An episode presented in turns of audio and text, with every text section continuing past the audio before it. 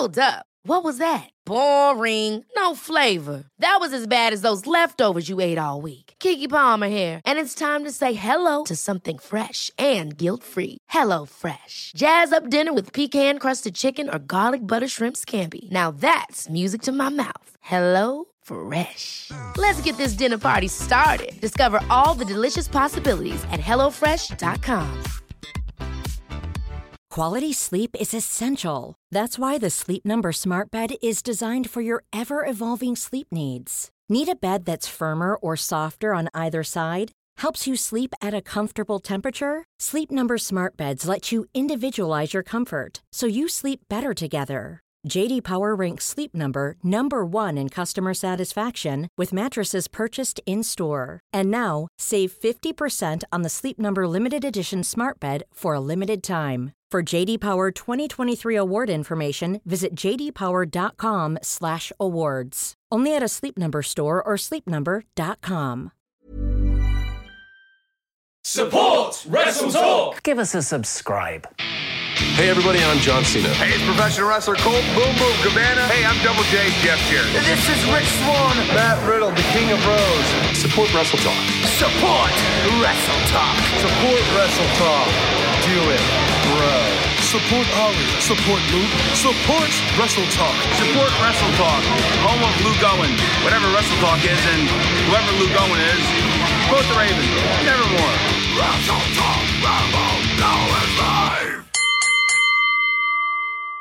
WWE are planning reactionary changes to record low ratings. Hello, I am Adam Blampied with the most PA filling in for Luke Owen, who is moving house today. And I am joined by the hardest woman in wrestling YouTube, Hollywood, Denise the Hammer Salcedo. Welcome to the show. What an introduction. I love your introduction.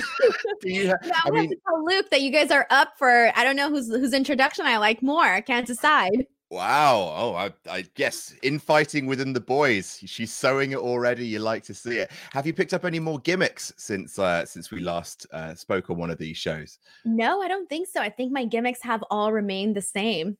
Ah, okay. Uh, so we're talking about record low rate. Oh, actually, no. Before we talk about that, why do you hate Christmas? Oh, are we, we're starting off with that. Really, we're starting yeah, off with that. yeah. Oh, we're starting off with that because it's Chris. It's Christmas. This I thing can't put it over my headphones. It's Christmas. It blew up, Adam. It blew up. I just said Christmas was overrated, and now I'm the Grinch. I don't know how it happened, but it happened, and now I just have to live with it. And it's part of my life now, and it is what it is. You tried to kid me that you didn't have any extra gimmicks, but the biggest gimmick of all is that you hate Christmas. And it's what a so heel. too because so this is the first year that my family and I we're not putting up any Christmas tree. We don't have any Christmas decorations, and we usually do. But we, my grandma bought a bunch of new furniture, and she's like, "I don't really want to move stuff around. I'm not really in the mood." And I was like, "Yeah, me either." So we just decided not to do any Christmas uh, like uh, decorations, and it's just so weird how it sort of fell in while I'm doing this whole thing with Christmas on the internet. Wow, live the gimmick, brother. yes, seriously. So we're talking about uh, record low WWE ratings. Now, uh, w- one of the things we should obviously point out. So, uh, what we know is that Raw did a very, very, very, very, very, very low rating of 1.5 million people uh, on Monday. Um, the AEW before that beat them in their key demo. Of course, everyone's been talking about the demo of, I believe it's 20 something to 40 something. Uh, I'm not as up with my facts as Luke, but the important thing is um, everyone in WWE is apparently freaking out about this. It's important to say, obviously, to the people watching this at home, is that you know AEW did not quite manage to keep that momentum going with the most recent show, but eclipsing WWE is a big deal for WWE. That it's a, a ceremonial victory, but one that it's apparently been seen as, according to Dave Meltzer, a wake up call for WWE. Everyone I know in WWE was stunned, and everyone I know in WWE got the message too. It's just what you do with the message. There are lots of issues at stake. And WrestleVotes has reported, talking to a source just now who said the record low rating news isn't sitting well with those in power to a point where they expect some reactionary decisions to be made. Now, I don't know if you know this about me, Denise, but one of my gimmicks is I'm a little bit of a fantasy booker. So I oh, thought I knew, I knew that. I knew that one. I think that's like basic 101 Adam knowledge. So I thought what might be a little bit fun is not only just kind of like talk about um, whether or not WWE should be reacting uh, violently, but also considering over the years we've had the wild card rule. We've had Raw Underground. We've had this, that, and the other in order to retribution. Retribution. Of course. Uh, so all of these things to happen to combat low ratings, none of which have stuck. Uh, just a little idea of maybe predicting what it is that WWE is going to do because I'm not sure. And honestly, I cannot wait for next Monday. Who knows what's going to happen? Shane McMahon might just bring a gun to Raw. Uh, like we just don't, we don't know. This climate, it might not even work. I think people would be like freaking out about it. Like, what the heck? Why are you promoting guns on television? We are anti-guns over here, and then other people are going to be like, no, we're pro-guns. And I could just see that becoming a total mess, Adam. But I like this though because I I have something. I mean, it's not very specific, and I know you're the king of booking, and I'm not like a queen of booking whatsoever. But I think that we're going to be seeing something happen at TLC. Now, I don't know exactly what, but I have a feeling that if anything goes down, if they're going to try to make any sort of drastic change, it's either going to ha- it's going to have to happen at TLC in order to promote Monday to try and boost those Monday numbers. So my theory is either like a, and these aren't, I'm not saying that these are like the best options. This is just what I think that they're going to do. Either A, they're going to probably give the title to AJ somehow, somewhere down the line. Oh, wow or B, they're gonna have Goldberg for specifically for specifically for TLC. They're gonna have Goldberg come out and bring it in. Gonna happen. It in. yes, I don't know. Helicopter Goldberg in to save WWE like he did at Super Showdown. See, this is what I meant. Okay. I don't know if it's a great idea, but I just feel I'm trying to get into like their brain, you know, and try, I'm trying to think here what can be done or what they might do. I don't know, but mm. I feel like if anything though, TLC is probably going to even be left off with a cliffhanger, which, you know, I'm not personally a fan of cliffhangers, but I do think we might see something similar to that play out in TLC.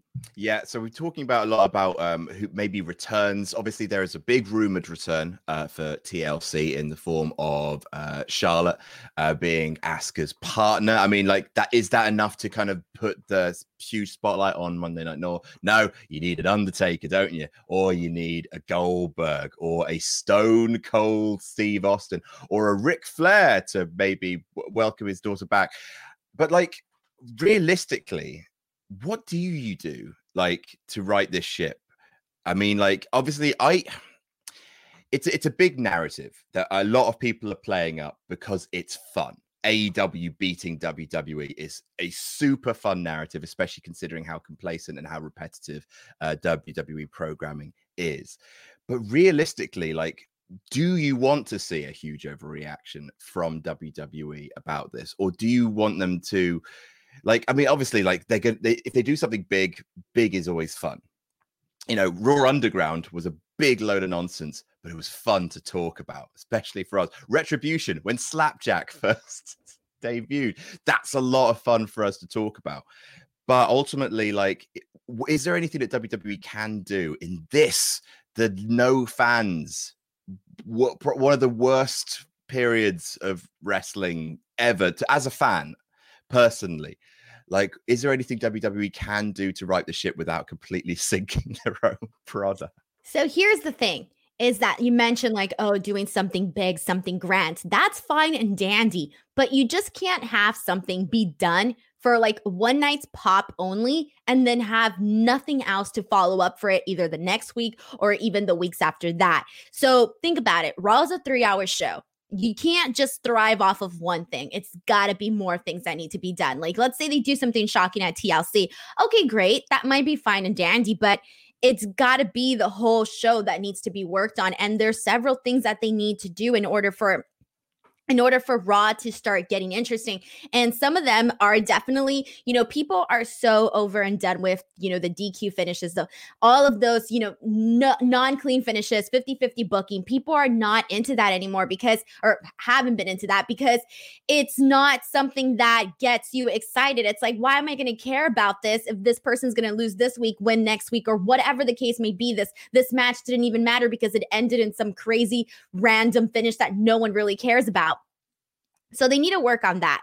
Two, focusing on, you know, creating stars. That's always been the thing. They need to have, you know, they need to have young stars. They need to have new stars. They need to have larger than life stars. People that are your, you know, your John Cena's, your, I know, I know this is kind of, you know, reaching, but, you know, try to find your next Stone Colds or your next The Rocks, you know, those types of people. We need those people as well. Three, I don't think things should be kept so, so formulaic. Whereas we know the routine. Let's say somebody hot off the indies, they get signed to WWE. Where do they go? They go to NXT. And then, you know, we see them have some great matches at NXT. You wonder when they're going to be called up to the main roster. Then they get called up to the main roster. Okay, that's the process. I think that they should do more of, hey, let's say, for example, they were to sign somebody, and this is just an example. They sign somebody, don't bring them in just to NXT. You know what? Maybe bring them into the main roster. Get it excited. Let us let us see, you know, a new star being formed right in front of our eyes. So maybe break the pattern up a little bit.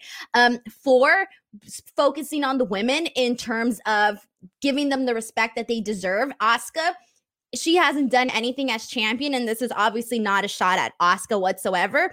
It's just the fact that nothing has been done with her. That's something that they need to do. They need to actually have a stronger women's division. They have the talent. They just need to actually drive it in the right direction. Similar with what they're doing with NXT has been good and just creative creative storylines, things that are interesting that are not so, you know, goofy, stuff that are more serious, you know, or more believable per se. And those are just some of the, you know, few things that I think need to be done to consistently drive the show. And that's something that we're seeing on SmackDown that we're seeing, you know, with Roman Reigns and everything.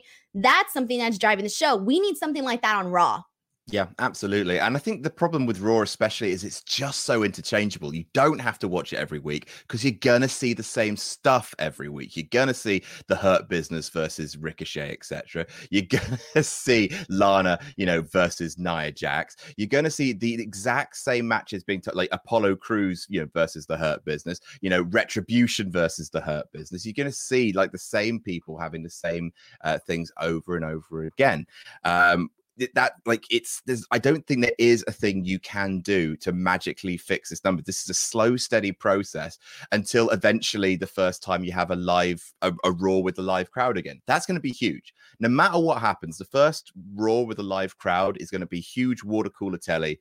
So you just have to basically now just kind of grit your teeth, bear the fact that, yeah, you've sown some bad seeds, they're coming to bad fruit, and you have to try and harvest those out and just set some stuff like, you know, vary up your weekly programming. Like you say, invest in some new stars. Why isn't Keith Lee a much bigger deal than he is? You know, um, you got to just kind of like plant those things so that eventually when you know in hopefully the first half of 2021 you can get back to something that regularly you know resembles the programming that you used to do that you're in a stronger position with a, a bigger wealth a bigger depth of talent because that is the kind of the key thing here is like the talent you know that we know the talent's there but the talent are doing the same thing over and over again so every single division feels stale.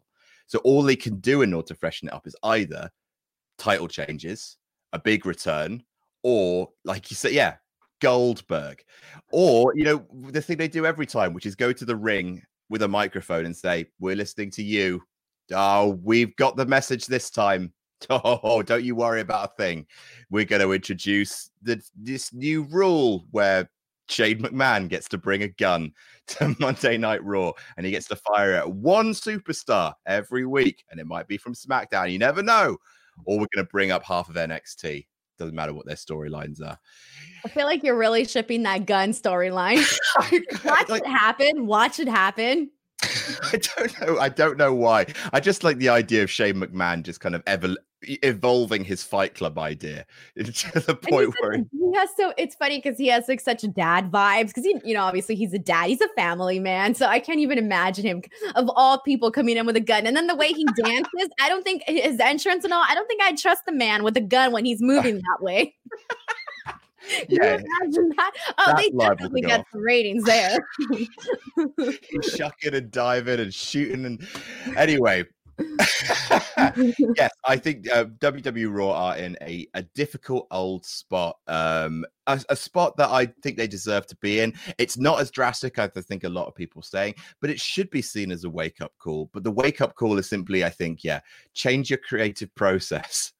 Do not Don't get lazy but there you go. Like that's the thing. Like if anything, I think what fans are so jubilant about this because I don't think anyone really wants Raw to not succeed. I don't think anyone really wants WWE to do badly. Like we we are all ostensibly fans of wrestling. We want wrestling to do well.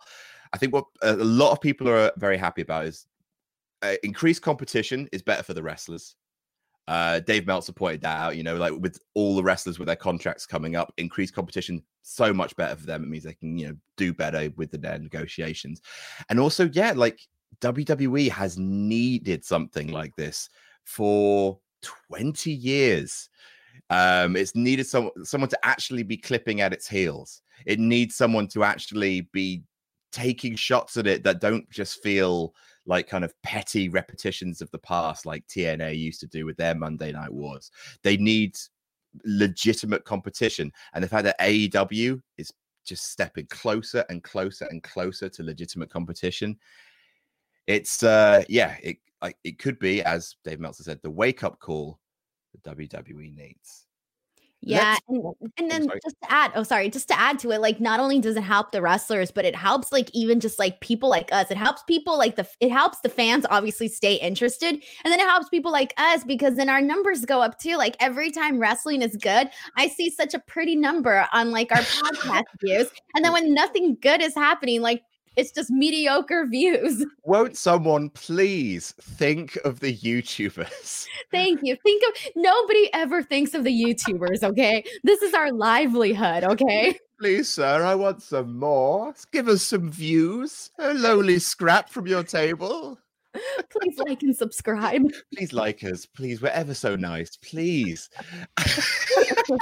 the life of a YouTuber, man. It's a hard one. Oh, hells yeah.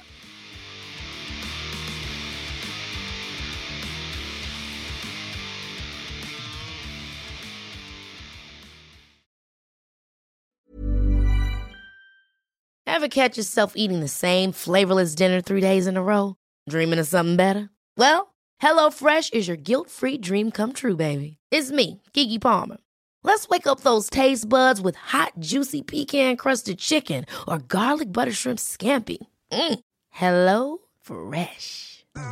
Stop dreaming of all the delicious possibilities and dig in at HelloFresh.com.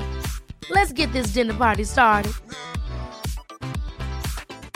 Hi, I'm Daniel, founder of Pretty Litter. Did you know cats tend to hide symptoms of sickness and pain? I learned this the hard way after losing my cat, Gingy. So I created Pretty Litter, a health monitoring litter that helps detect early signs of illness by changing colors, saving you money and potentially your cat's life. Pretty Litter is veterinarian developed, and it's the easiest way to keep tabs on your fur baby's health right at home. Go to prettylitter.com and use code ACAST for 20% off your first order and a free cat toy. Terms and conditions apply. See site for details. Quality sleep is essential. That's why the Sleep Number Smart Bed is designed for your ever evolving sleep needs. Need a bed that's firmer or softer on either side? Helps you sleep at a comfortable temperature? Sleep Number Smart Beds let you individualize your comfort so you sleep better together. JD Power ranks Sleep Number number 1 in customer satisfaction with mattresses purchased in-store. And now, save 50% on the Sleep Number limited edition Smart Bed for a limited time. For JD Power 2023 award information, visit jdpower.com/awards. Only at a Sleep Number store or sleepnumber.com.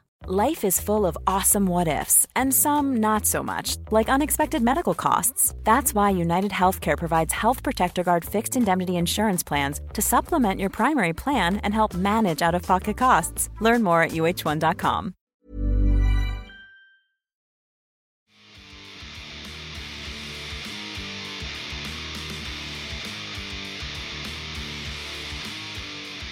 so we're gonna jump into our mailbag. Uh, we've had a lot of uh, messages uh, from uh, our fans over at uh, patreon.com forward slash wrestle talk. First up, this is that guy who wants to support says, Hello there, Team Danuke. Here's a small, well, uh, here's a small and simple question. Dinadam? Dinadam? Let's call it Dinadam. Dinadam. Dinadam, or what about, no, wait, Adnice? I mean that that's Adam and I like it. Adnice. Adnice. Adnice. Because I feel Denadam. Denadam. Damn. Dinadam? I could Damn. be Dan. Damn. Damn. Team Damn. We'll take it. No gimmick infringement from us, Ron Simmons. Uh, hello there, Team Damn. Uh, here's a small and simple question Do you have any guilty pleasure wrestling gimmicks? A terrible gimmick that you still love? For me, I have a nostalgic love for the Boogeyman, a crap gimmick, but I was eight at the time and thought he was the scariest thing ever. Also, for some reason, I've always loved Pirate Paul Burchill, as dumb as it was. Do you have anything? Also, as a Jewish person listening to these talking about Christmas and knowing myself in holidays, I would probably also be a Grinch. Thank you. I'm not alone. Do you have any? I like the ones that he brought up, except for the boogeyman, because he grossed me out all the time with those worms or worms, worms, Worms. worms.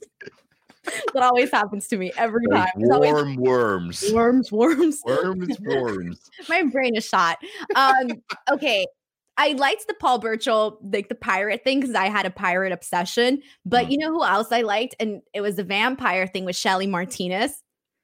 Oh yeah, I do remember that one. I used to want to be her so bad. So bad. I wanted to be Shelly.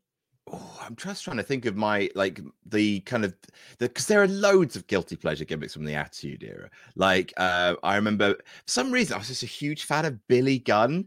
Uh, like but specifically Man, like the an Mis- ass man, Adam? the Mr. Ass gimmick. Like I don't know why. I just thought that was really really funny because I It was, was a, I was a stupid kid. He loves to love him. He loves to stick him.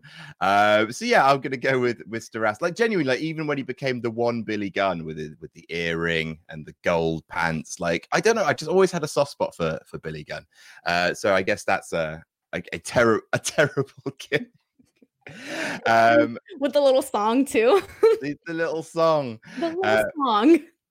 Uh, so Krista says, "Hi, uh, Luke and Denise. Uh, my question is: With SmackDown falling on Christmas Eve, would you keep the show as it is, or do something different like NXT does Halloween Havoc, for example? Personally, I'd love them. I'd love for them to do a mini pay per view, and wanted to see if you guys would as well. Thanks. Have a great weekend. Now, Denise, I will like. I like Christmas. I like Christmas a lot, and I like Christmas especially uh, this year because I don't get to go home. I don't get to go home and see my new puppy. Literally, my par- Wait, you get to go home or you don't get to go I home? don't get to go home. My parents have a brand new puppy. Oh, Literally, your puppy. I'm planning on kidnapping it. So no. Uh, so uh, this is Ruby. she's so cute. That's She's my so dream cute. puppy. Yeah, she's a little cavapoo. And it, my parents literally just got her. She's less than six months old. And I have a new nephew, which I probably should have led with. Uh, but I have, I have both. You mentioned the dog first. dog look the dog's gonna grow up quicker like he'll be a baby forever uh, whereas the cavapoo is gonna be like a proper dog when i, I see it. I, i'm gonna miss the whole puppy phase anyway so we're not gonna get to go home this year uh, so we've properly done out the place and we've got like the tree up and we've got Buble on every waking second because we're desperately trying to feel some form of festivity but i hate Christmas in my wrestling. I hate Christmas in my wrestling. Like any miracle on 34th Street fight nonsense. The time that Alberto Del Rio hit Santa with the car. I hate Christmas in my wrestling. I like I'm a proper Grinch for it. G- genuinely any seasonal wrestling I find a bit naff. I don't know how you feel, but I would love for them to just do a straight lace, just like, no, we're not mentioning Christmas. I don't care. We're not. I know they're not going to do that. But Mick Foley will be there ill-advisedly, and I, uh, he'll womp someone with a with his sack. But like, I just, I, I loathe it. It's one of my pet peeves is seasonal gimmick bollocks. I don't you know, blame you though. I don't blame you because if you're gonna do something like that, it might as well be really funny instead of like what it usually is, like just goofy nonsense stuff. But by the way, you mentioned Mick Foley. Did you ever read uh his children's book, Mick Foley's Christmas Carol? Forgot what? Oh my gosh, I forgot the name of the book, but it was my favorite book as a kid. It was the best book ever. It was the last time I had Christmas spirit. Oh wait, did see Mick Foley killed off your Christmas? No, afterwards. No, like afterwards. Once I stopped reading the book, but but anyways, that is and putting that aside, I don't mind them promoting like a big Christmas show or like making it feel like a you know like a special show. I don't mind it because let's face it, anything to like try to get extra viewers. You never know. Somebody might see that and be like, oh my God, they're doing like SmackDown Christmas Lollapalooza. I don't know. I'm going to watch. There's probably some people out there that would like that. And we just don't know who those people are. I mean, me, either way, I'm going to be watching because, you know, got to be watching, but Please, it's not going to make a difference for me. I think my least favorite one was it was like Damien Sandow when he was at he hadn't quite done the the Mizdow stuff yet. I don't think that was quite as over as it was. He was still in this kind of dressing up phase, and it was a ghost. It was like the it was called the Battle for Christmas, I think, and it was Mark Henry versus and he was the good Santa versus Damien Sandow, who was the evil Santa uh, and and you knew that he was the evil Santa because he came out in a dirty beard and like really gross, like kind of dirty Santa outfit. I was just like, I I I just hate this kindergarten bollocks. anyway, like look, on to happier things though. What's the Mick Foley book about? Oh man. Okay, so from what I remember, it's just I oh my god. Okay, I just remember it involves a bunch of wrestlers. Uh I haven't read the book in years. Oh my god, I forgot. But I just know that it has like a bunch of wrestlers. The illustrations are fantastic. I think did Jerry Lawler might have done the inch the inch the oh, possibly he's a really illustrations I think for that book. And then uh somebody pees their pants, I think. I forget who, but I feel like I remember that. And then that's it. That's all I remember. But it's like this beautiful story. I just don't remember the story. It's been it's years. A, it's a beautiful story. Someone pisses themselves, you know, like baby Jesus did on I'm Christmas. sure. Great. I'm gonna rebuy the book. You know what? I'm gonna go on Amazon and I'm gonna rebuy the book. I'm gonna buy, read it. buy something that's good that's to do with Christmas. Don't, I'm gonna do a story time on YouTube. I'm just gonna come up and read the book to everybody. Twas the great. night before Christmas. All right. Uh, okay. Uh, Tattoo Koopman says, Hey, lukewarm and Hollywood Salcedo. I'm from Melbourne, Australia, and thankfully we've had zero cases here for almost 40 days. Oh, you sods. After our second wave sent us into four months of hard lockdown, I'm now so stoked to say that indie promotions will begin here again in January. Uh, and Melbourne City Wrestling is back in February. Three of the top uh, MCW stars have recently signed with ROH, but I selfishly hope uh, with travel restrictions, they'll still be around for the first show back. My question is as an indie promotion that's been on hiatus for basically a whole year, would you do a hard reset of storylines or would you pick up where storylines pause? And if you were a wrestler, would you risk resetting your character over the break? Listening to wrestlers interview during lockdown, they've all said they've worked on or lent into their gimmicks even more, but it's an interesting thought. That is an interesting question. It's uh, simple, hard reset, start all over. New new storylines, and if the wrestler has a new character, do it. Do uh, it. That's, that's the thing is like the the appetite for live wrestling after so long is going to be for at least for at least a small amount of time is going to be fever fever pitch. So what you want to do is yeah you want to hit like the ground running like, every, like even from independent right up to top level wwe the first show back with fans matters. It really really matters. Not just in this kind of feel good here we are again. We are able to be here again but also just like what it means for the business because it be the slow and steady, hopefully crawling back to some semblance of you know fans being excited about wrestling again. Um, so yeah, well, you have to acknowledge that. You have to acknowledge like that we're we're back. You have to acknowledge that you, it can't just be just like okay. So you remember that thing that happened at the yeah. cliffhanger to the last episode, right? We're just going to pick that up again because like that's the thing is we've all we we've all been through too much for that. Oh yeah, uh, like I can't even because I did ring announcing like before you know all of this. I was doing a lot of ring announcing. I don't even remember the last show I ring announced. So you're expecting people to remember all the storylines from some show that they watched from God knows when. You know, people are not going to remember that. I might remember some stuff. I, I will I will say I really hope that across like the country a couple like indie promotions someone who would like cut a heel promo on the last live show they did comes back and basically cuts like until like as if they've been cutting the same promo for a year like as I was saying before I was so rudely interrupted. That'd be pretty clever. Because that's the thing is like yeah I think there's there's you've got to you've got to play with the fact that for you know if you're not WWE or Impact or um you know uh, AEW, you've had a year away. Um, you and what does that mean for your roster? You know, like you, I, yeah, you have you have to address it. But honestly, like it's it after a curse of a year, this can be a blessing because the first live show back is everyone is just going to be so happy to see you. It's li- literally the easiest book show you ever done. Put on some matches with some people yeah, that you know that people like. It'll be the best show you ever had. Yeah, exactly. Um, uh, Dre Smith says, Hello, Mr. Lukewarm Luke Owen and Ms. Hollywood Salcedo.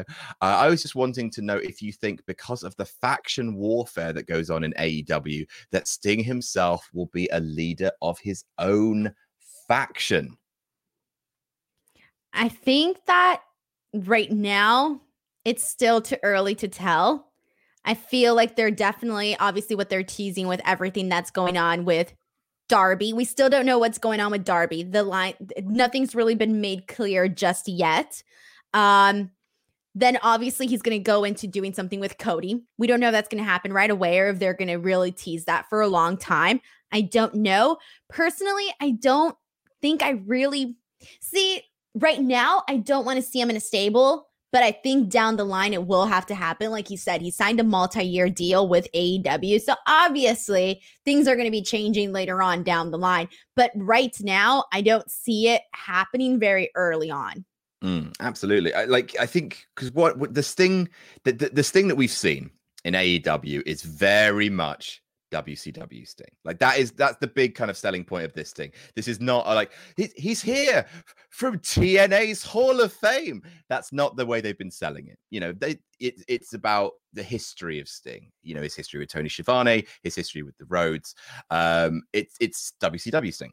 You know, on TNT, for example. Um, so T- w- WCW Sting, like obviously, like yes, he was part of NWO, uh, Wolfpack, of course. But what made Sting his kind of the most iconic was him as a loner, almost like a peacekeeper, someone who embodies the spirit of the promotion that he's in. So like like yeah, I, I don't want him to do a rerun of Sting, of course. You know, like it, that would be an incredibly you know WWE thing to do, just have Sting coming out and doing the same thing every time.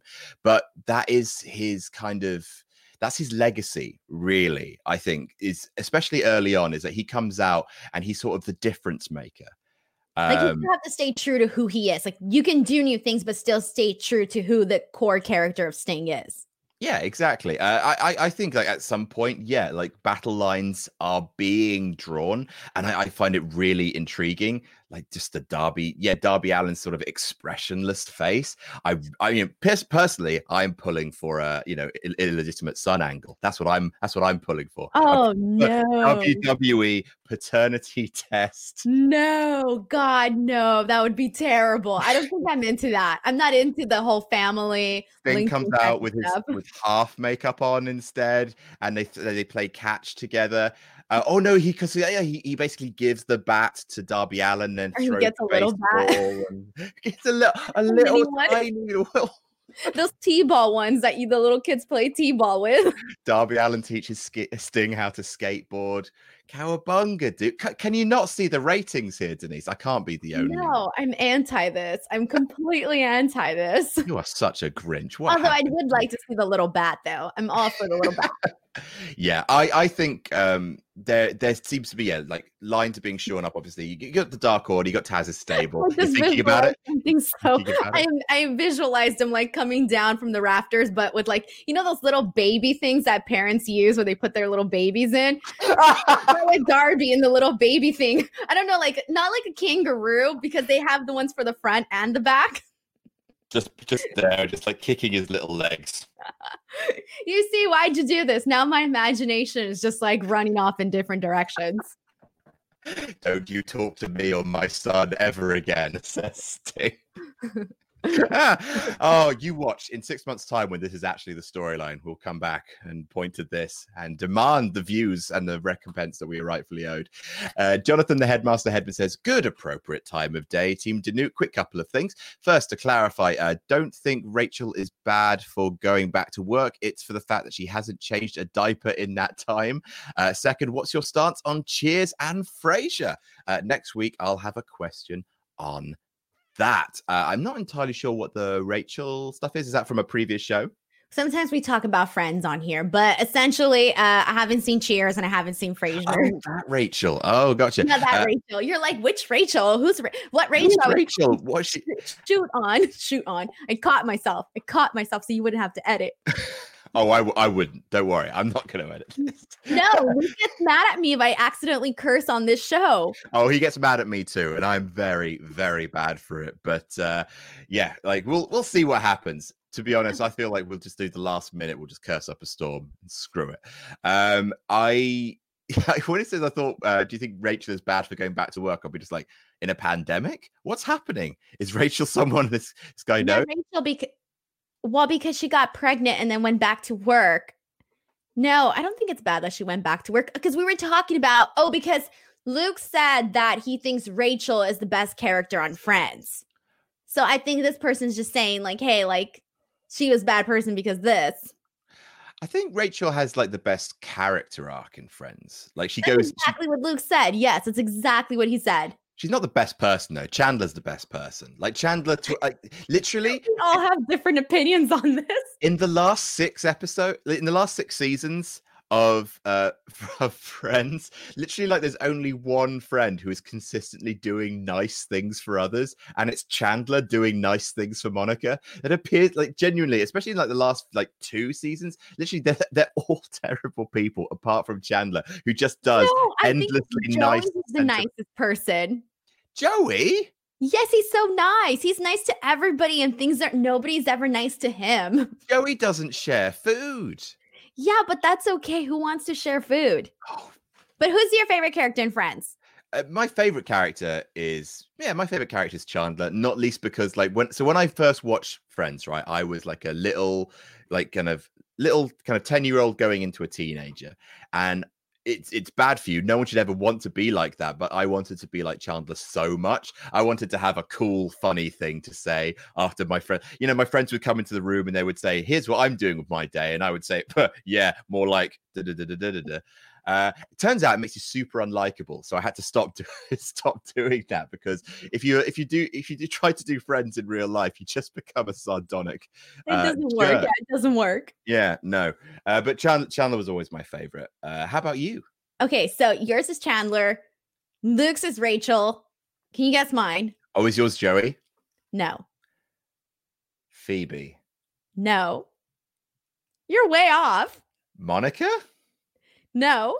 It's Ross. It's Ross, It's the Ross. worst of the friends. I love Ross. I think Ross is just so he's just so funny. He's, he's the the funniest one. He's the most relatable one because things always go wrong in his life and then he always just like loses his mind. And I feel like that's me. Like everything goes wrong in my life and then I just lose my mind. So I feel like I have a connection to him. And then after Ross, it's Monica because Monica's like a perfectionist. She's like super organized and she's kind of boring, but to me, she's like a lot of fun. So it's Ross, Monica, and then Rachel, who are my favorites. And then afterwards, it's Chandler, Phoebe, and then Joey's actually my least favorite. Oh wow, damn! A quick like 180 degree turnaround on Joey. He's the nicest one, though. I, I genuinely think he's the nicest one. But you hate nice. I hate nice. Nobody likes nice. Uh, so I, um, I so I I get it with Monica. I completely get it with Monica. Rules help control the fun. Might as well be on my kind of coat of arms of my family. Um, like I, when it comes to like teaching board games, like genuinely, like I get super into it. I'm mega competitive. I get really annoyed if people don't follow. And you don't like Monopoly. Who does? Who does, Denise? If you're about to tell me you, no, no, Denise, why are you so wrong about everything?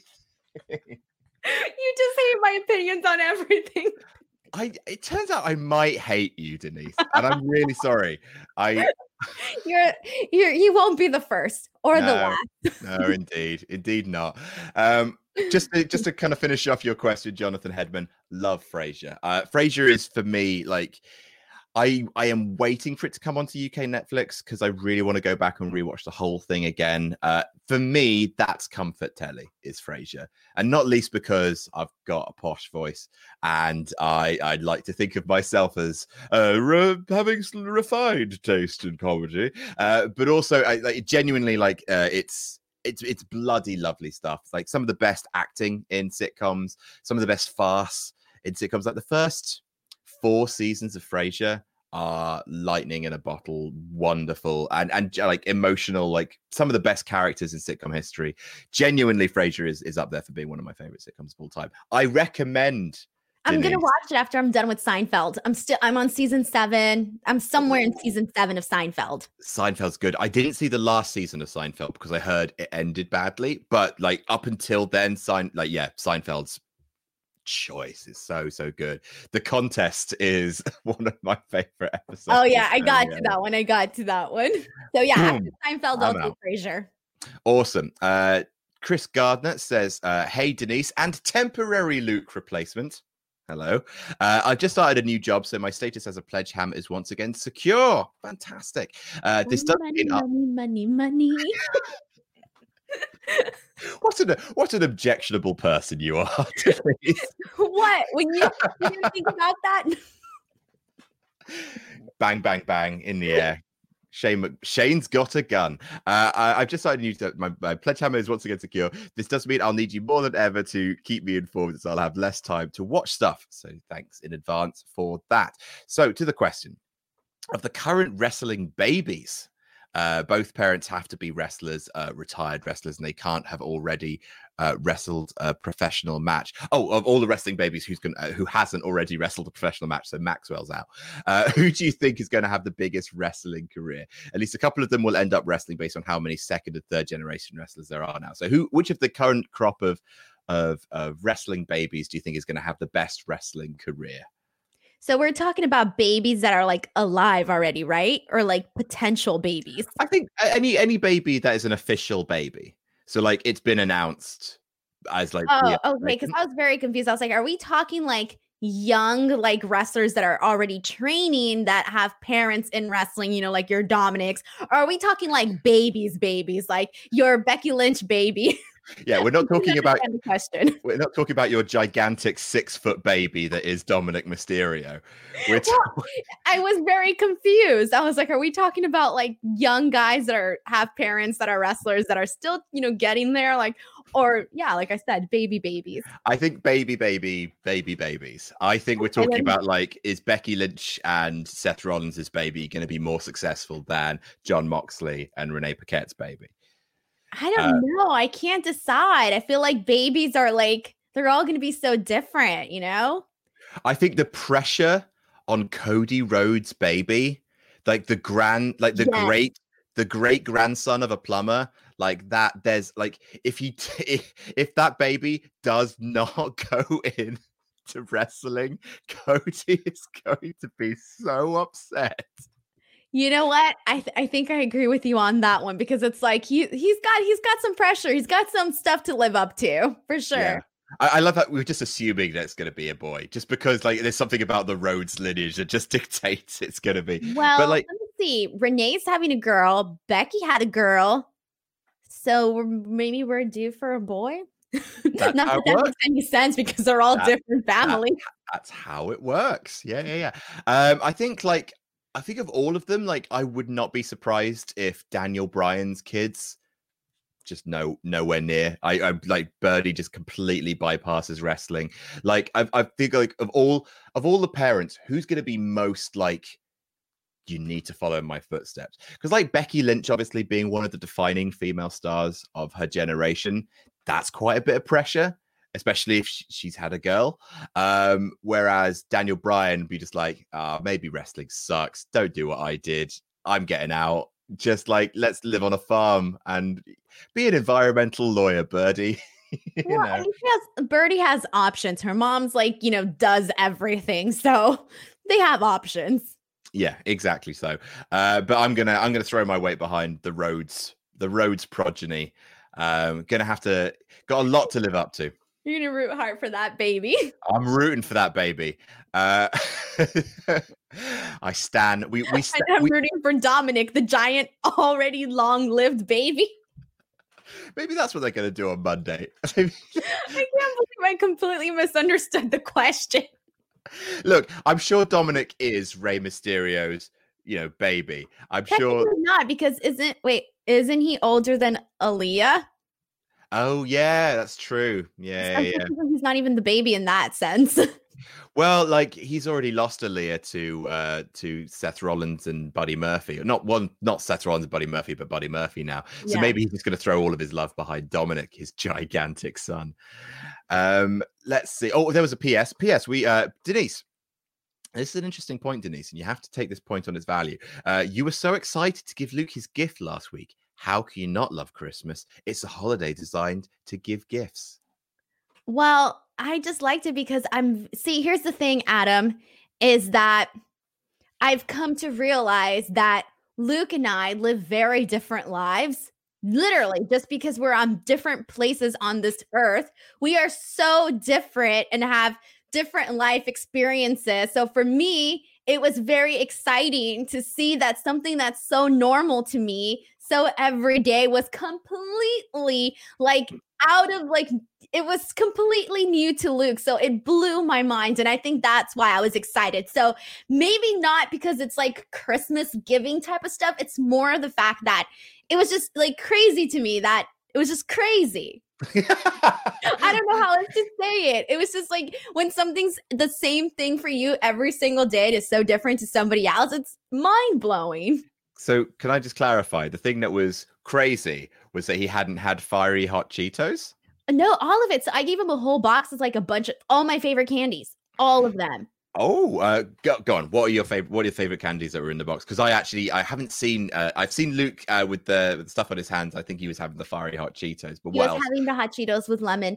Uh, okay, so the, my favorite ones that I can't wait for him to try are the Airheads. What's an Airhead? See what I mean? Like this is mind blowing for me. These are my mm, everyday candy. So like Airheads are like I don't know these things, and they're like this, and then they come in different flavors, and they're what, pretty what good. Mean, what does that mean? What does that mean? Is that chocolate like, bar? Is that licorice stick? What are you talking about? I don't know how to describe it. Okay, An ice cream sandwich? No, there. It looks like a tongue. Uh, what? it looks like a plastic tongue, but they're delicious.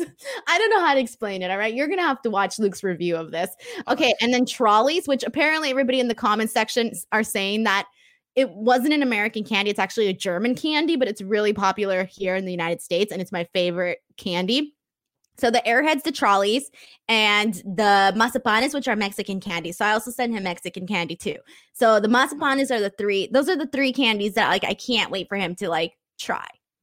What's your opinion? Because uh, this is something like since we talked about kind of like hot candy, I think that got that conversation going. What's your opinion on chili and chocolate? Ch- I don't think I've had chili and chocolate. Have I had chili and chocolate? I feel Ooh. like I might have like something that was no, I don't think I've had it. Oh, it's it's no. a rev- it's a revelation, Denise. And uh, do you do you like do you like the spice? See, well, what do you? Okay, I need like specific items here because I don't like pumpkin spice. I hate pumpkin spice. Like anything pumpkin spice, I don't like. Do you like heat? Just, just like generally like but heat I love in hot your stuff. hot stuff. Okay, great. Yeah, like uh, I love hot stuff. Like in general, hot stuff like hot chips. Like I, you know, salsa. Like I have salsa like almost like no, not every day, but at least a couple of times a week. You know, I have my salsa. So I'm very into like hot foods. Mm, well, yeah. Uh, if you can find, yeah, track down some chocolate with chili in it because the heat, you don't think it's going to work, but it absolutely does. It's it's so weird. It's such a weird kind of combination of flavors. You don't, you just don't think about it. But yeah, it's it's really really nice. Ooh, now I have to try it. You should. I'll find. I'll try to see what I can find. I don't know what's available. uh, so Marcus Sol Campbell says, "Merry Christmas to the whole Wrestle Talk team, and even to the Christmas Grinch, Denise. Have either of you listened to the newest Gorillaz album yet? And what do you think of it? What is your favorite song off the album? For me, it's between the Pink Phantom and Valley of the Pagans. And also, what's your favorite Gorillaz song? Gonna have to completely hold my hands up. I have not heard it. Uh, I, I'm a fan of Gorillaz, like in so much as I think a lot of people are fan of Gorillaz, like the you know the songs that you've heard. But I, I can't say I've bought an album. Uh, I like Feel Good. That's a lot of fun. Uh, for saying feel good because I was thinking this whole time, what is that one gorilla song that I know? And it was feel good. That's the only song that I know, and it annoys the hell out of me because it used to be the song and like middle school and high school, and it was so overplayed. I'm done with it, and I don't know any other gorilla song. The overplayed song for our high school was by far Mr. Brightside. Like I, I literally that was my upper six. That and the um, you, did the Darkness ever make its way over to America? How did it go? Uh, so the Darkness are a band, and um, they would they did like I believe in a thing called love, just listen to the rhythm of my heart. No, cool. I don't know. I'm sorry. Maybe it did, and I just I'm not hip, and I don't know. But I love your vocals, though. I was very impressed. I don't know if I was more impressed by your. Vo- I was more impressed by your vocals than I didn't even recognize the song. Shut up, Denise! Don't you patronize me? No, I am. I'm not mocking you. I genuinely appreciate your vocals. You have been hanging out with Sean Ross Sapp too much, and you have perfected the art of no. Oh, that was really good good. That kind of American passive aggressive. Oh, good job. Wait, is, is, that what you think Americans do? Yes. is that yes. an American thing, really? My partner is American. I can guarantee you that's what Americans do. Oh, like good job, sweetie. Is that really an American thing? I never realized that. Gosh, look at that. How good job. It's just like I know what that means. I know what it means. Well, I think because, like, for the most part, I don't think Americans are very honest.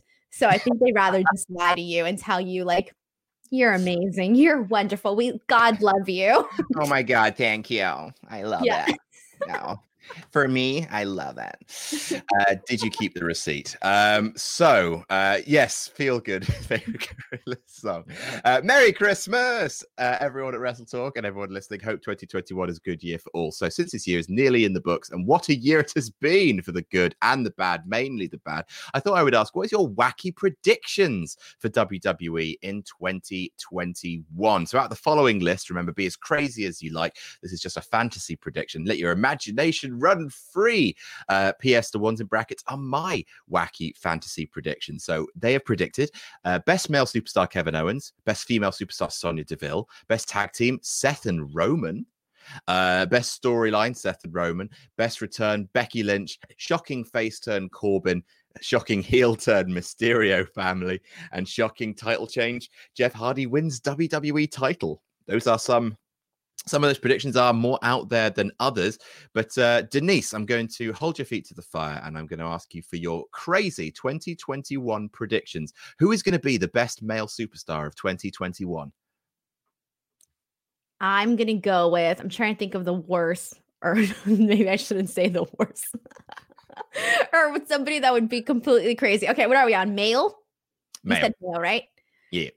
You know what? Since we were talking about him, I'll go with Dominic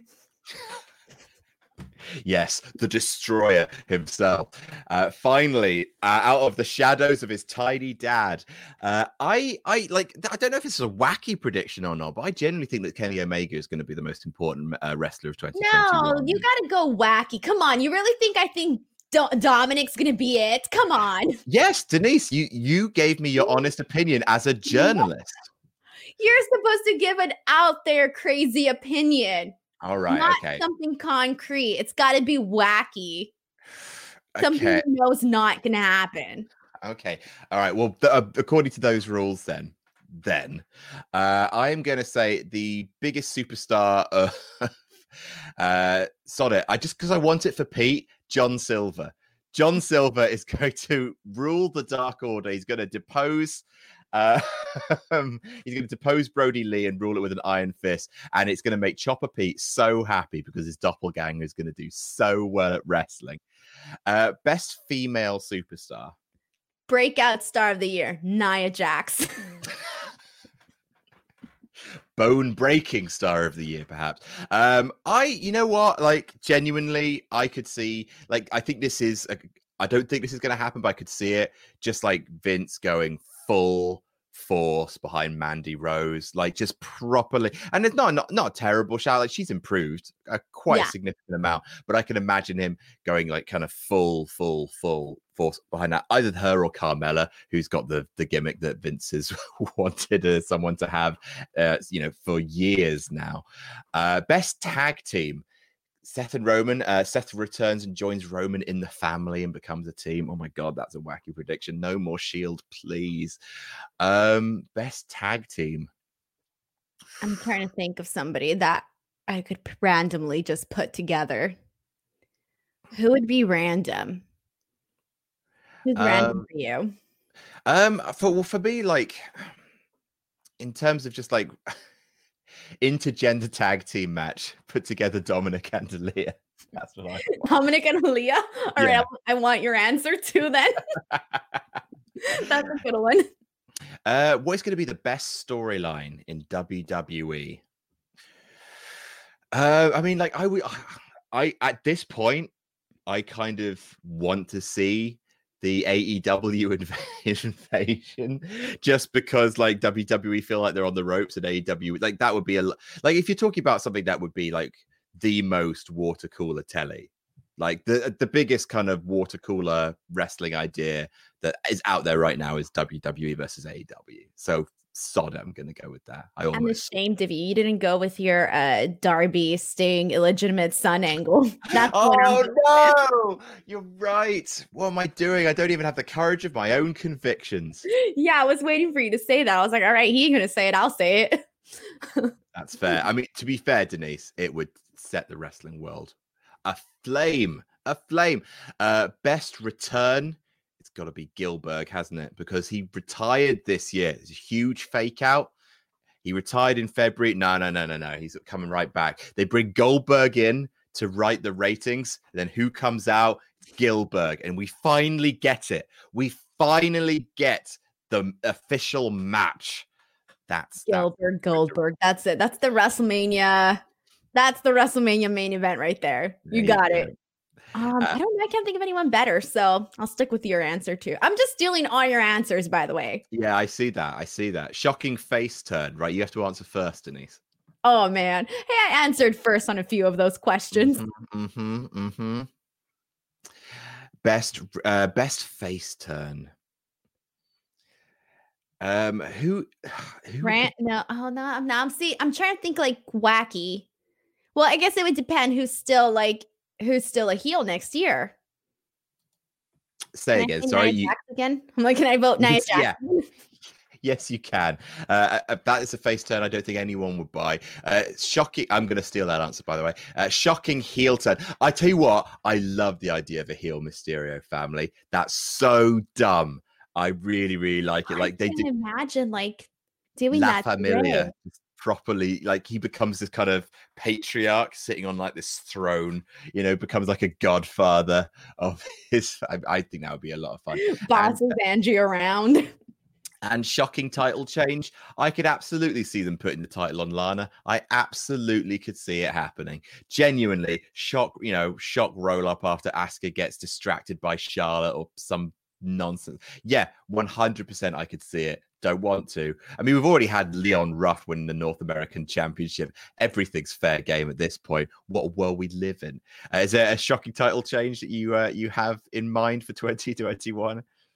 I'm not going to steal your answer, so I'm trying to think of something else that would be shocking. I see, but I feel like Lana in itself is already shocking. But what's sad is that I really feel like they could go that direction with everything that's happening right now on TV. You yeah. know what? They're going to give the bout to Aalyah. Not Lana. It. It's going to be Aalyah. Finally. Oh, yeah, it's going to be a race between her and Dominic to see who's going to be the first to get a title. Who can get the most gold in the family to to please the heel father who wants everything. So Stuart Fitch says, hello everyone in the Wrestle Talk community, new here. So just want to say hello and keep up with the great content. I look forward to more in 2021, hopefully seeing some Wrestle Talk patrons at some events. That's delightful. Thank you so much, Stuart. Welcome to the family. And yes, we, gosh, it would be nice to to see some some of you in person uh, when all of this is over. Uh, Owen says, "Hi, Denise," and the other one. The other one. That's fine. I have two questions for you guys. One was from last week's mailbag. How do you think Bray Wyatt's career would have gone if he had stayed as Husky Harris? Do you think he would have gotten over down the line with the fans since he has such a brilliant mind? Uh, and my question from last week Do you think when Brock Lesnar retires, he'll have a place with the all time greats? His status as a part timer, I think he definitely puts in a, in a unique category, but he is a special attraction, really good when he wants to be when he does wrestle. What do you guys think? First of all, Brock Lesnar is already one of the all-time greats. Uh, he's like genuinely, in terms of raw talent alone, uh, he's a once in a generation star in terms of his presence, in terms of his size, and in terms of what someone of that size can do once once in a lifetime. Yes, he's uh, he is already one of the all time greats. Suplex City or whatever. Brock Lesnar is a first ballot Hall of Famer. He's amazing. I wish they did occasionally more interesting stuff with him, but to suggest that Brock isn't an all-time great, I it seems seems like madness to me. I now yeah. wait for Denise to say that Brock is not an all-time great. No, I'm a big Brock fan, so I won't even. No, I love Brock Lesnar. So I, you said it, like everything you said, I completely agree with. And uh, how do you think Bray Wyatt's career would have gone over if he said a Husky Harris? I don't think he he would have gone I think that's the reason he didn't. You know, like it's really hard to be a lackey and to get over. If you're, especially when you're a part of a bigger group like the New Nexus, like getting out, getting out of that and becoming your own person is really, really tricky. And I think no, you probably would have just gone the way of Curtis Axel and become like a, a henchman to someone else, someone to be jobbed out to save a pay per view match for the person you're henching for down the line. I don't think he would have gotten over at all. But you know what the interesting though thing about it is when he was Husky Harris is that even then you saw all the personality and charisma like he had potential and you could tell. And it's uh, considering like how he looked and how he was you know essentially being portrayed you wouldn't think that just based off the way he looked if you were just judging him off of that. But you could always tell that he always had something. And it was just a matter of you know really polishing it up and you know finding something that stuck with it. So yeah as Husky Harris I would I would have said yes, the guy has potential to be somebody bigger, but not as the Husky Harris uh, role. No, absolutely. Uh, team Hammerfist says, Greetings, Team Danuke, the best transatlantic wrestling podcast duo ever. Oh, uh, what are the odds of Kenny, the Good Brothers, the Bucks, and Hangman eventually pulling the old swervy swerve and forming a and reforming a version of the Bullet Club across both AEW and Impact? If you'll indulge a little fantasy booking, I could see Omega slash Brothers and Bucks slash Hangman building towards some kind of big six man tag, only for there to be a finger poke of doom style finish and the six men ride off into the sunset cackling. Also, along the way, I'd love to see Adam Page become the NWA champ and then the stable itself could be the belt collectors. Is there a market for a Western Bullet Club reunion, or are the days of Bullet Club being relevant truly behind us? Love you always, the American dad asked Jesse Long. I I can I can promise you the finger poke of doom is not coming. Let's not do that. No, especially no. now they've got Sting on board. Sting will Sting Sting will bludgeon to death anyone who suggests the finger poke. seriously, seriously. Uh, I as I think the idea is cool, but I prefer to see Kenny do his own thing. I don't I feel like everybody in AEW is part of a stable in a stable heading towards a stable. I don't think everybody needs to be in a stable. Like people could be just their own person. So mm. I prefer but then again it is if they were to do something like this, it would be cool, but I just don't think I want it right now because like I said, I feel like it's the stable stuff is feels too overdone. Yeah, Kenny Kenny Omega for me feels like a figurehead that a lot of indie like kind of promotions can really rally behind. Like he generally does feel like he is kind of assembling the armies uh, to kind of take on the giant Sauron that is WWE. Uh, like I think the idea of him going around and yeah, becoming this belt collector, becoming the most must-watch person in independent wrestling uh, to sort of try and raise the viewership of all of these different promotions in this kind of huge coalition. Like, I think that's a, a wonderful thing. And I think he's sort of like, we've already had the elite. I don't think you need to see uh, the Bucks and Page and Omega back again together. I feel like the days of the elite are done uh at least for now like maybe they have a big reunion at some point i certainly think the days of i certainly think the days of bullet club are done uh, if only because like that's just it belongs to a different promotion. AEW, like for you know, for all of its kind of like it is bringing in a lot of stars from like you know, it's assembled a lot of stars from New Japan and you know some people from yesteryear.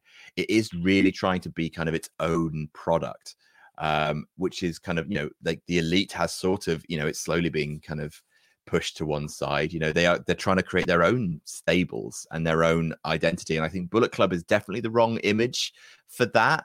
Um, I love the fact that they they are playing off history. You know, that's one thing that AEW does really well is playing off the contextual history of all of its stars. You know, and pairing up Kenny Omega and the Good Brothers. That's really really fun, and because it, makes sense because they are friends. But uh, no, I don't think Bullet Club is the is the way to go. And I think you're right. I think Kenny like Kenny right now needs to be the most important single solo wrestler in like kind of alternative WWE wrestling right now. And it makes and him I, that much grander if he's out there, you know, collecting all these bouts, working with all these promotions. It just makes him feel like he's like that extra special individual. Yeah, completely agree. Uh, Callum says, Hey, Denise, and other person from Wrestle Talk. Hello. Uh, are there any big wrestling predictions you have for uh, for 2021? Uh, mine is Kenny Omega turns up at Wrestle Kingdom to confront Kota Ibushi, challenging him to a match at Wrestle Kingdom the year after. So, okay, well, I've got we've done obviously we've done some wacky predictions. I would like one cast iron big that prediction that you actually think is going to happen. One big prediction that I think will happen. Hmm. Hmm. Okay, I'm thinking more in terms of ratings. I think that there might be a chance that AEW gets up there. Maybe doesn't necessarily beat Raw.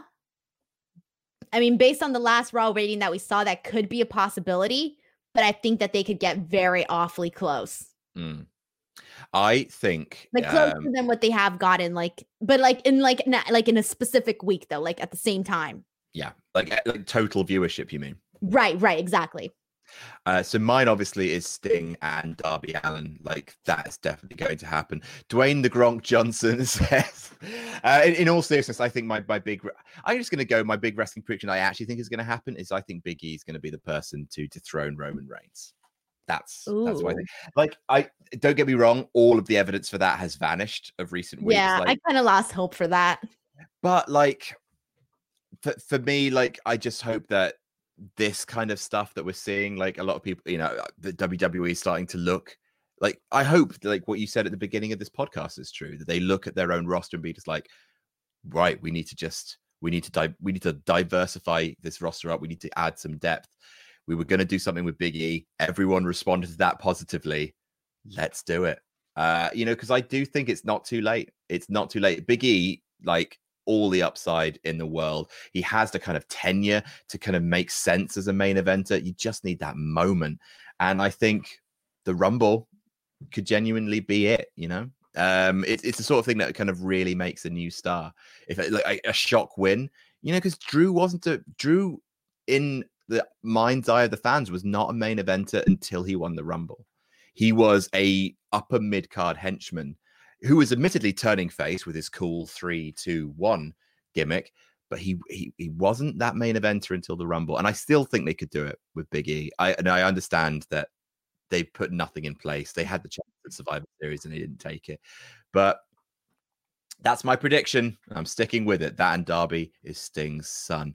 Uh, Mr. Ollie Davies, uh, uh, number one fan, uh, best jobber in the world, JJ Gyllenhaal says, You got mailbag. Hello, Denise, and whoever is replacing Luke, probably Adam. Uh, with Raw doing.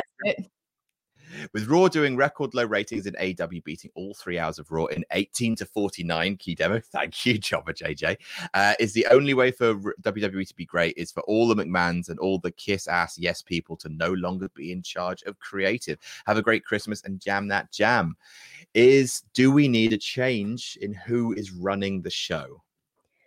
I think based on all the evidence, you would have to say yes.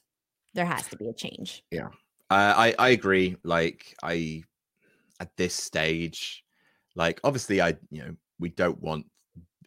I I want Vince to retire. I really really want Vince to retire. you retire. don't want it to have to be like the other way goodbye. Yeah. No, that's the thing. Is like that's I would never hope for that. No, um, yeah, no. But it was like it is. He's he's not like every single report that comes out about his creative process, about his business practices, about the way that he kind of formulates, about the kind of atmosphere uh, that sort of still exists around him. Like all of this stuff is very like bad for the bad for the show. It's really bad for the show. And I and I, you know, I'm not saying that if you put Triple H in charge, WWE will be magically better.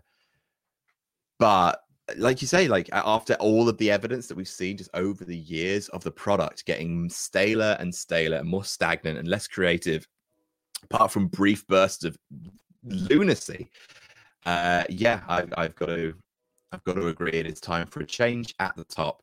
Uh, RLT Sandwich says, Hey, I'm literally writing this immediately after watching Dunne versus O'Reilly from NXT this week. Possibly my favorite match of 2020. Still haven't seen it yet. I really need to. Do you think the O'Reilly singles push is breathing new life into the undisputed era? As much as I love Adam Cole, baby, it's nice to see someone else from UE in the spotlight.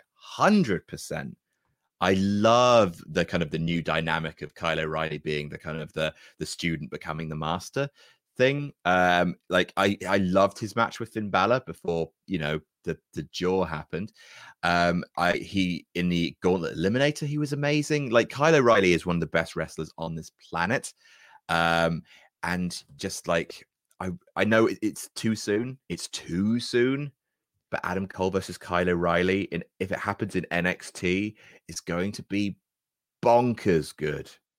Oh yeah, it definitely is. And I love the way that they've been, you know, what they've been doing the last several months with Kyle O'Reilly has been fantastic. And I do agree that yes, he is breathing a new life into the undisputed era because for a long time the focus was on Adam Cole. But now we're getting to see Kyle O'Reilly shine on his own. And like you mentioned, his match with Finn Balor was fantastic. And then, you know, this match that he had just with Pete Dunne this just last night or two nights ago on my time days here.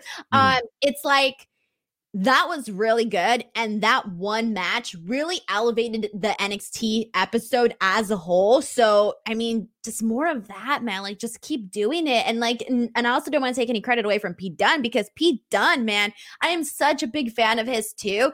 And it's good when you have multiple guys that you're a fan of, multiple guys that you're a, you know, fan of what they're doing and all of that. So I'm very happy with what they're doing with Kyle O'Reilly. Mm, NXT feels like after a little period, like in the summer, where it was a little bit kind of like, what's happening? Uh, like NXT of all the promotions feels like it's coming back to sort of normality the most. Like, because it, it's just, I, I feel like their setup is the best setup so far. Like the intimate setting, but with everyone in their own little pods, so they can get actual like fans you know, still like kind of WWE approved fans, but fans that you can still get some of like some actual like fandom in the building.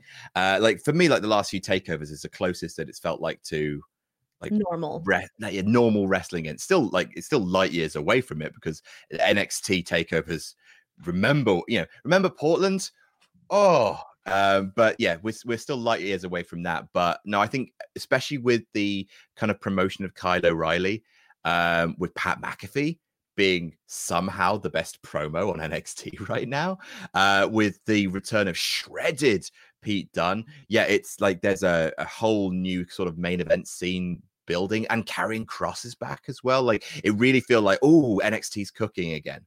There's really- a lot of potential matchups when you think of guys that can, you know, face a, face off against Finn. I mean, you still have people like Damian Priest on your roster who really hasn't had his actual, you know, moment. He's been on the precipice, but he hasn't had like, you know, the grand moment just yet.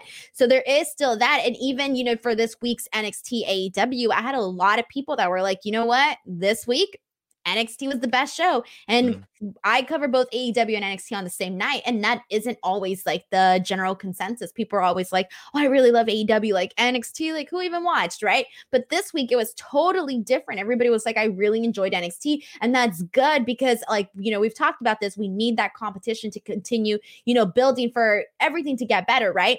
But I think that they generally put a good show on. The, the, Pete Dunne, Kyle O'Reilly match was fantastic. They have a lot of stars on there, and now it's just really finding their place. And this was something that they were lacking for a while, but it seems like they're getting back on track some uh, yeah some injections of amazing talent like Toni Storm and ember moon being back immediately like electrifies the women's division. Like all you have to do is just bring back a couple of people and position them in like the right places and suddenly your roster just seems so much deeper. Like like there was there was there came a point where it was just like oh man nxt is thin. But right now, like uh, you know, when Tommaso Ciampa was gone for a brief while, and that was before Karrion Kross had really took over, it really did feel like it was just like Keith Lee, like um, Adam Cole, Cameron Grimes, and Damian Priest. Really felt like those were like the, the only guys. But um, you know, it, it, I, I'm, you know, I've got a big soft spot for NXT. Obviously, having done the NXT review for Laurie for most of the year, so I'm really happy to see NXT sort of coming back.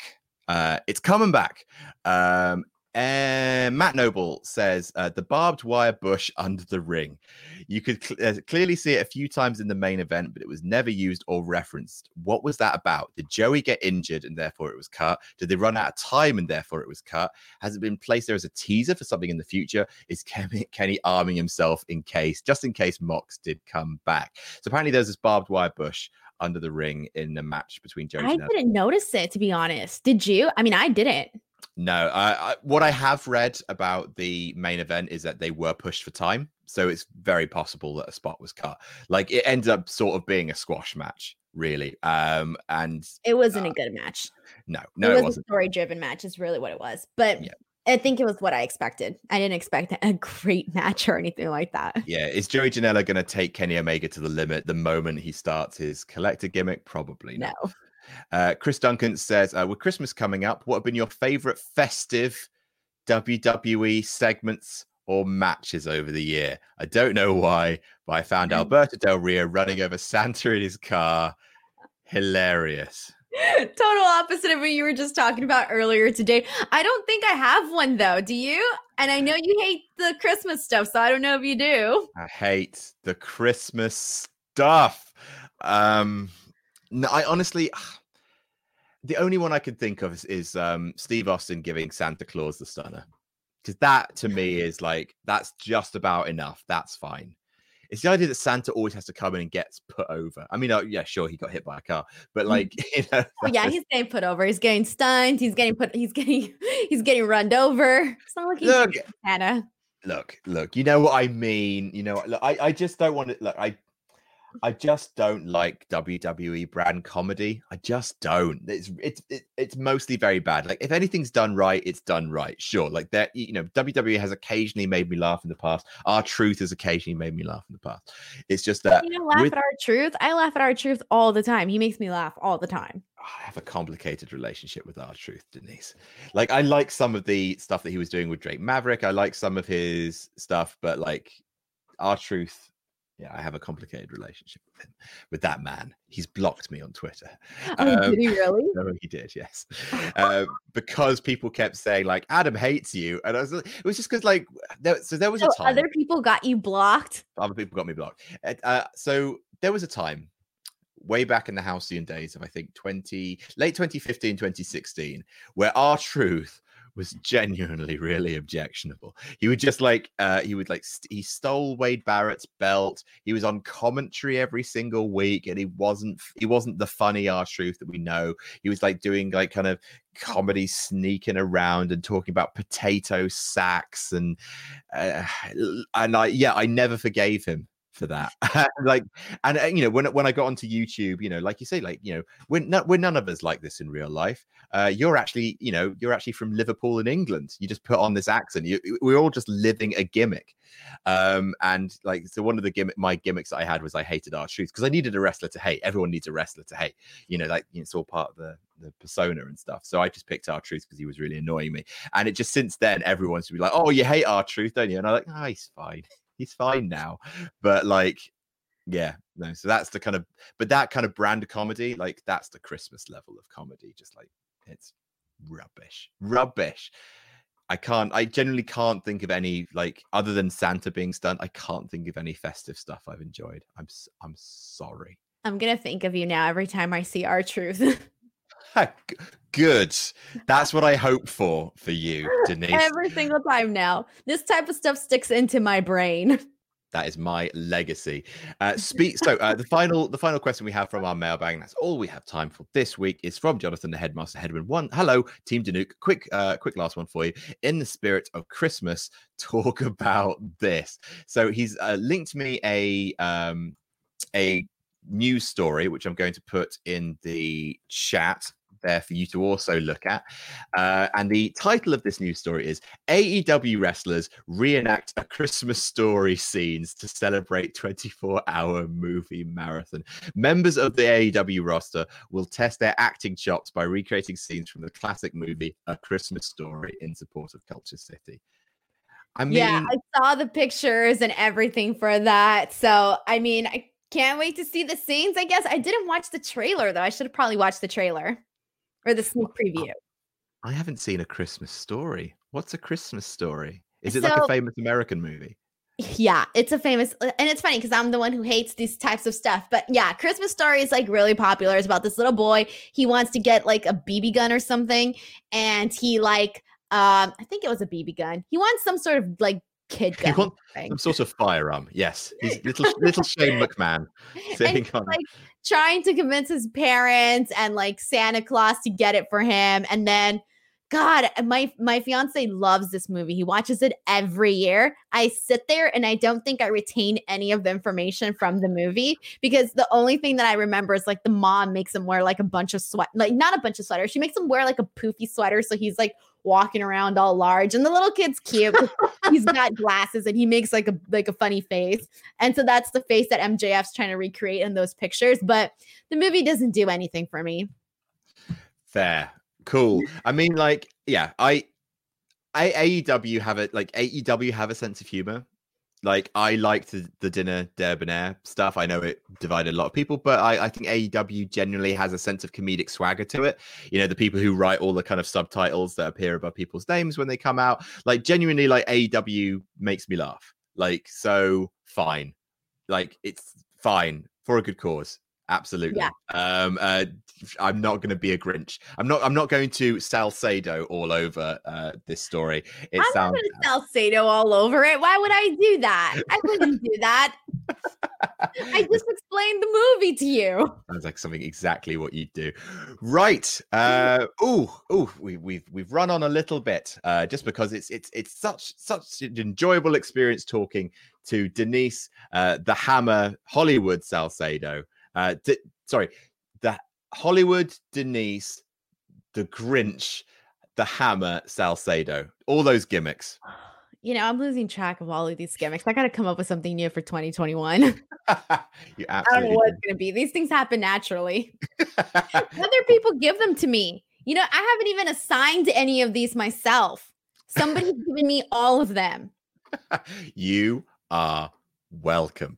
Uh, right, uh, that is going to be it from us. Uh, thank you so much for watching this special, very special, Lukeless uh, edition of the Wrestle Talk podcast. Make sure you click all of the links that are appearing, including to Denise's Instinct Culture with Denise Salcedo. Make sure you go over there and give that a like and a subscribe, especially for Christmas.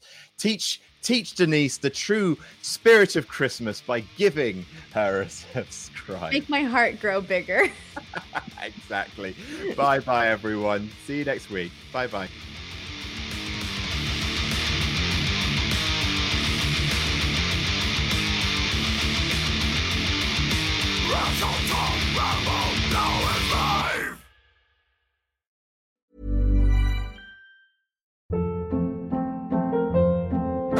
Hold up. What was that? Boring. No flavor. That was as bad as those leftovers you ate all week. Keke Palmer here, and it's time to say hello to something fresh and guilt-free. Hello Fresh. Jazz up dinner with pecan-crusted chicken or garlic butter shrimp scampi. Now that's music to my mouth. Hello Fresh. Let's get this dinner party started. Discover all the delicious possibilities at hellofresh.com.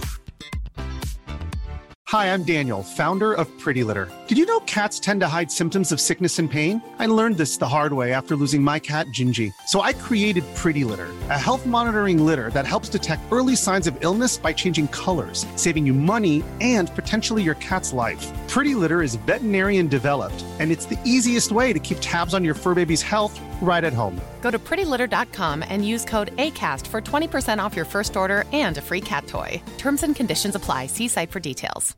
Hey, it's Paige DeSorbo from Giggly Squad. High quality fashion without the price tag? Say hello to Quince. I'm snagging high end essentials like cozy cashmere sweaters, sleek leather jackets, fine jewelry, and so much more. With Quince being 50 to 80% less than similar brands and they partner with factories that prioritize safe ethical and responsible manufacturing i love that luxury quality within reach. Go to quince.com slash style to get free shipping and 365 day returns on your next order. quince.com slash style